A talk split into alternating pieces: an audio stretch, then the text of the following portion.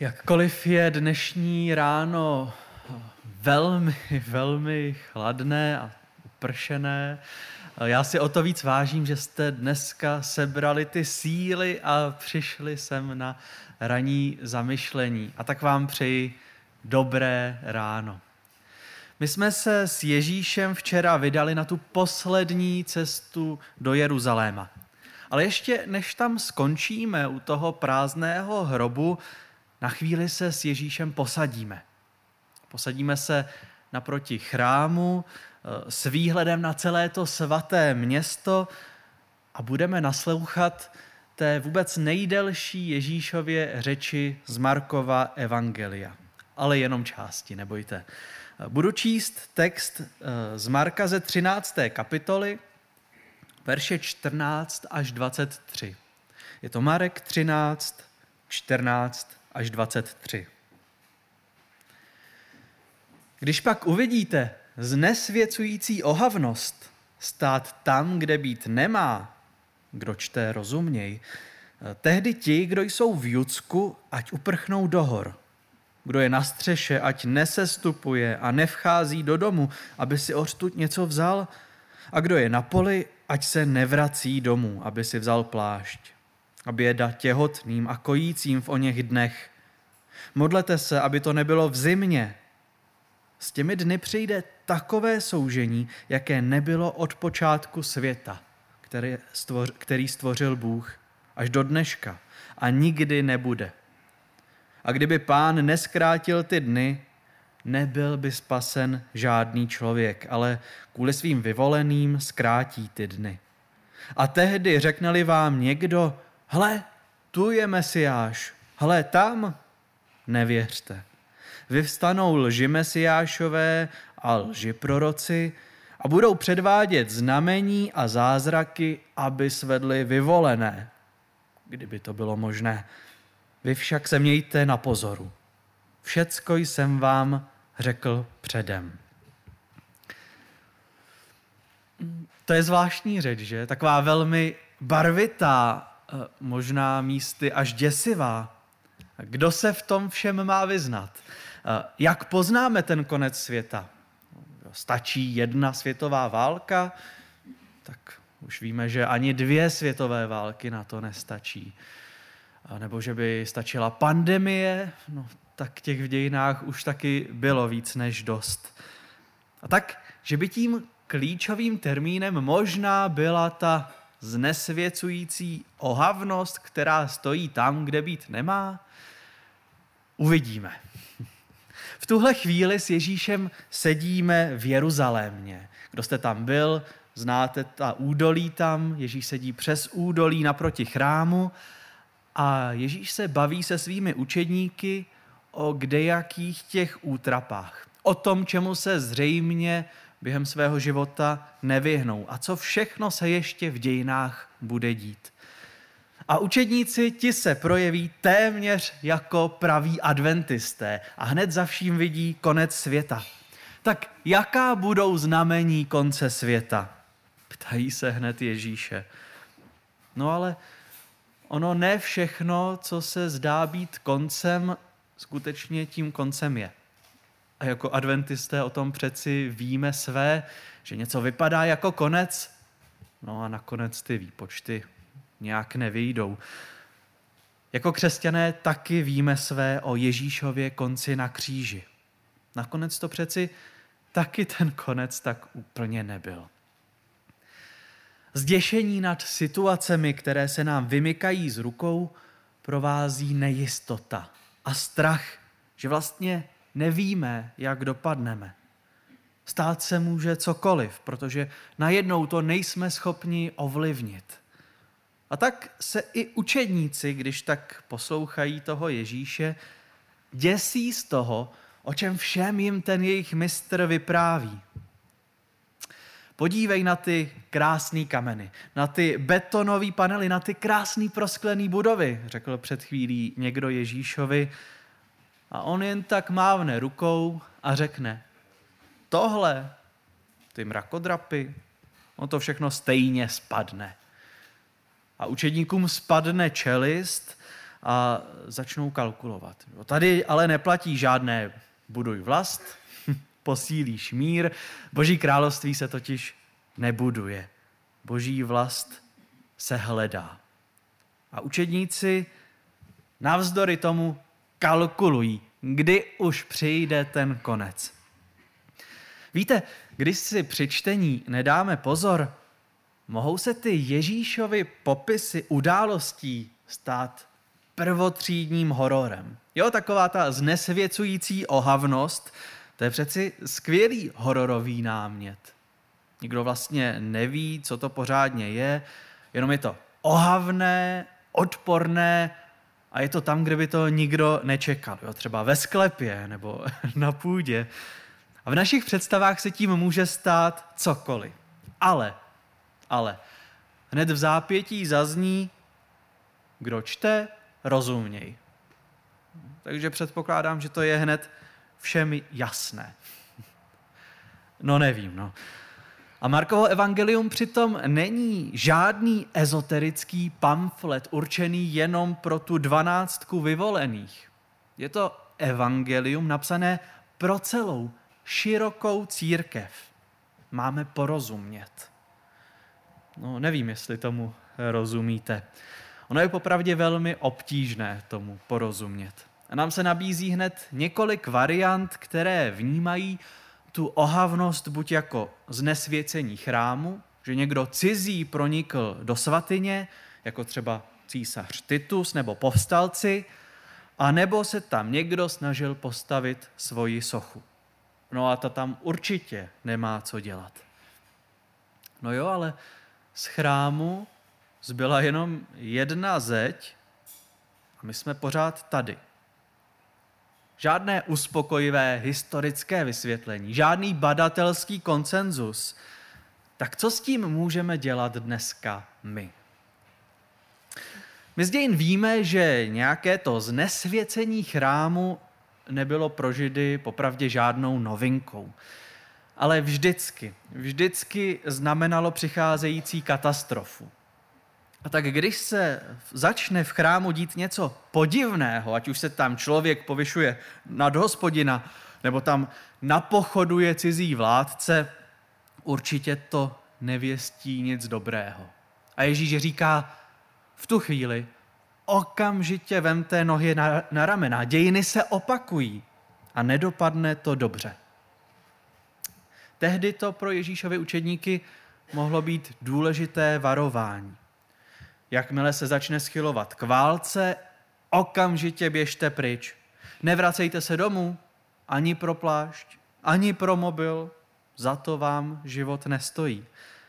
A když se tohle všechno začne dít, no tak už se jenom modlete, ať to přežijete. Těhotné a kojící matky budou mít útěk obzvlášť těžký, ale my k tomu rovnou můžeme přidat další lidi s handicapem, staří lidi. Když už to tedy musí být, no tak ať to aspoň není v zimě, doporučuje Ježíš. Protože v tu dobu se v Judsku přes rok vyschlé prameny zaplňují vodou a prchat ještě přes řeky, které tam přes rok nebývají, to je další komplikace. No a kdyby ty uprchlíky římané dostihly, tak by to nebylo vůbec nic hezkého. Římanům nějaké to mučení a genocidy vůbec nebyly cizí. No a my teď můžeme zbytek dne nebo týdne strávit výpočty, kdy se co odehrálo a jestli vůbec nakonec prchali z Jeruzaléma v létě nebo v zimě, kdy, kdo, jak ten chrám znesvětil, ale čas na to samozřejmě takhle z rána nemáme. Určitě by to bylo zajímavé, ale vlastně úplně k ničemu. Protože tenhle příběh se může stát božím slovem teprve ve chvíli, kdy k nám promluví dnes. Určitě jste si povšimli, že v celé té řeči 13. kapitoly Markova Evangelia Ježíš hovoří o událostech, které se neustále opakují. Že to všechno, ty války, hladomory, zemětřesení, se bude dít pořád dokola. Že to není nic nového pod sluncem. A ten konec stále nepřišel. Chrám spadl v roce 70 a konec stále nepřišel. Na místě chrámu později ve druhém století postavili pohanské sídliště. Jo? To je přeci znesvěcující ohavnost jako Brno. A konec stále nepřišel. Všechny války, které jsme jako lidstvo přežili, a nic. Všechny ekologické katastrofy, tornáda, všechny pandemie. Ježíš říká, musí to být, ale to ještě nebude konec. A už se to přeci stalo tolik. A člověk se oprávněně ptá, proč. Kdyby ten pán Bůh zasáhl dřív, třeba i v tom roce 70, tak bychom si jako lidstvo ušetřili tolik bolesti. Žádný Hitler ani netopír z Wuhanu by se přeci nestihli ani narodit. A přesto nám Ježíš v tom textu říká, že kdyby Bůh nezasáhl, nebyl by zachráněn vůbec nikdo. Jako lidstvo bychom prostě už možná dávno skončili. Ono se mnohdy může zdát, že ten pán Bůh dnes už do dějin moc nezasahuje. Ale ono to může být taky obráceně, trochu jinak. On dost možná zasahuje, jen to není na první pohled vidět. Kdyby totiž nezasahoval, tak by to všechno, čeho se jako lidstvo dopouštíme, dopadlo pravděpodobně mnohem, mnohem hůř. Žel, ten boží prst není v dějinách vždycky zřetelně úplně vidět. A tak se tu a tam mezi námi objeví nějaká ta nejistota a strach. A to je naprosto přirozené a lidské.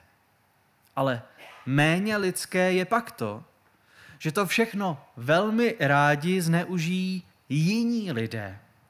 Jo, vždycky, když je člověk oslaben a naděje mu pohasíná, objeví se nějaký ten lžiprorok a lžimesiáš. A to jsou lidé, kterým není nic svaté. Pravda ta pro ně nic neznamená. Rádi si věci přibarví a vytvoří si jakousi tu alternativní pravdu. Tedy ne stoprocentní lež, ale taky ne stoprocentní pravdu. A s takovým zvláštně pomíchaným a perverzním poselstvím se vydají na lov. Dnes už tedy eh, neloví lidské duše, dnes jdou často po penězích. A pak nám u našich babiček zazvoní takový ten takzvaný šmejt a vysvětlí, že musí koupit hrnec za desítky tisíc, aby tady po ní jejich, jejím vnoučatům něco zbylo. A nebo když zrovna nezvoní u, bran, u branky, takový bludaři jim rozposílají ty děsivé dezinformační e-maily. A nebo si stačí zapnout televizi a tam je těch rádoby mesiášů dost. Tam se člověk může vynadívat na to, co to znamená, že znesvěcující ohavnost stojí tam, kde rozhodně být nemá. Když člověk stojí na místě Boha a nemá v sobě kousek pokory. A tady platí to Ježíšovo, jakmile takovou ohavnost uvidíte, utíkejte od ní pryč. Nemějte s tím úlisným prospěchářstvím vůbec nic společného. Nenechat se zlákat na výprodej takových rádoby hodnot je velká výzva. Žádné cetky v podobě jaksi napůl možná pravdivých, ale jinak naprosto překroucených informací, které šíří jenom další chaos. To pro nás jako pro křesťany, Ježíšovi následovníky, nemá mít žádnou hodnotu. A tak opakovaně v této Ježíšově řeči zaznívá mějte se na pozoru. Nenechme se svést lacinými nabídkami, které zaslibují úspěšný život za cenu, kterou nikdo z nás nedokáže zaplatit. Nenechme se napálit pseudoteoriemi, které nešíří pokoj, ale jenom další nejistotu a rozdělení. Dnes, dnes mají lži proroci mnohem více prostoru k nám promlouvat, než kdy dřív. Na Facebooku mohou křičet, že ta tornáda a pandemie jsou evidentním znamením doby konce a Ježíš přijde za tři, dva, jedna. No jo, ale Ježíš říká, ale to všechno se musí dít. Děje se to pořád dokola. Ale to ještě není konec. A na Facebooku pak zase pod jiným příspěvkem prorokují jaké ty konspirační teorie. Covid tohle a očkování zase tamto. Lidský strach a neštěstí mnohé lidi povzbuzuje k tomu vymýšlet a šířit falešné zprávy a hoaxy. A znáte to. Známá mé známé říkala, no ale tu známou známou nikdo nezná. A tohle nikomu nepomáhá. Rozvrací to vztahy. A je to ohavnost. Ohavnost, která by tady být neměla, protože je nelidská. Jestli se vám vybaví z knihy Daniel některé ty zvláštní nelidské obludy, tak lidská bezohlednost je šelmou vůbec nejhorší. Nic z toho ale není součástí Ježíšova poselství. Když Ježíše přibíjeli na kříž, nekřičel, že za to můžou američani že to je plán, jak redukovat lidstvo. Ježíš pokorně mlčel. A doufal v to, že jeho oběť přinese mnohým užitek. Jeho sebevydávající postoj křičel do světa za něj. A nekřičel po ostatních, neobvinoval je. Ježíš nekřičel z kříže, ani Pavel skrze mříže, že je to omezování osobní svobody. Jeho výkřik byl slyšitelný sotva pár metrů. Ježíš vydal mocný hlas a skonal. Byl slyšet sotva pár metrů, ale i přesto ho slyšíme i dnes po dvou tisících letech. Ten výkřik beze slov. A přesto dokázal tak hluboce oslovit. Ten pohanský setník, který to ze spoda kříže pozoroval, promluvil spolu s Markem. Ten člověk byl opravdu syn Boží. Zaslechnout ten výkřik slabosti je pro nás velkou výzvou. Výkřik slabosti, který nalezl moc v naprosté bezmoci. A lze ho slyšet i dnes, velmi zřetelně. Tam, kde se člověk ztrácí pod tíhou světa, když ho svět drtí, div nestrhá kůži. Výkřiky zoufalství a beznaděje se dnes stále stejně derou z lidských úst a přesto je to ten stejný Ježíšův hlas. A poštol Pavel o tomto napsal, co je slabé, vyvolil Bůh, aby Zahan byl silné. Neurozené v očích světa a opovržené Bůh vyvolil, ano, vyvolil to, co není, aby to, co jest, obrátil v nic. To, co dnes není v očích světa in, pokora, střídmost, solidarita, to vše Bůh určil jako módní vlnu přicházejícího božího království. A tohle, tohle Marek ve svém evangeliu silně podtrhává. V této malé synoptické apokalypse, jak bývá tato pasáž nazývána, nás Marek staví po bok trpícího Ježíše, kterého v zápětí ty dějiny semelou. Život je a bude boj. Ale přes všechny ty osobní a naddějiné prohry tomu všemu dává smysl ten ukřižovaný beránek. Před námi je cesta odpovědné víry, která šíří dále naději a radost z toho, co přesahuje horizont našeho života. Dejme si tedy pozor na všechny ty ohavnosti znesvěcující naše životy a hlavně nedovolme, abychom se kdy takovou ohavností mezi lidmi stali my. Ježíš opakovaně říká, mějte se na pozoru. Ale můžeme to snad číst i jako dávejte na sebe pozor. Na sebe, na sebe navzájem. Znamená to jednoduše nebýt ke škodě, ale být druhým k užitku. Nést pokoj tam, kde je pokoj potřeba. Často spíše naslouchat bolestem druhých, než rychle vysvětlovat, kdo a jak za co může. Naše naděje totiž spočívá podle Ježíše v tom, že Pán zkracuje ty dny, které na nás nebo na naše blízké dopadají. Může se nám sice zdát, že se nic moc, moc neděje, ale skutečně, kdyby nad námi Pán Bůh nedržel tu ochranou paži, zřejmě bychom dopadli mnohem hůř. A vědomí toho, že na věci nejsme sami, potom do té společnosti prozařuje dál. Proto směle vložme věci, které nemůžeme ovlivnit na hospodinova bedra a pomozme světu tam, kde to má opravdovou cenu. V těch maličkostech, v nichž spočívá láska o druhého. Buďme v této stále nejisté době těmi odpovědnými lidmi, kteří mají zájem o druhé, o jejich blaho i zdraví a jsou jim podporou. Pojďme se společně pomodlit.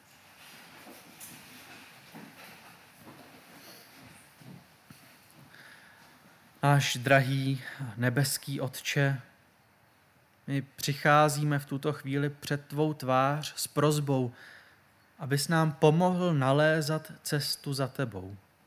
Vyznáváme, že se mnohdy necháme unést a zapomínáme na tvou vůli. Že zapomínáme na to, kam si nás s péčí postavil a jaký cíl máme. A tak jednou za čas kopeme sobecky za svůj vlastní tým. Ne naše, ale tvá vůle se staň. Vydáváme se ti, pane, zde jsme. Dopomoz nám být světlem tomuto světu, když se halí do tmy strachu a nejistoty. Kež dokážeme odrážet záři tvé tváře jako zrcadélka do tváří našich blízkých. Voláme dnes ráno k tobě, přijď království tvé, přijď, pane Ježíši. Maranáta. Amen.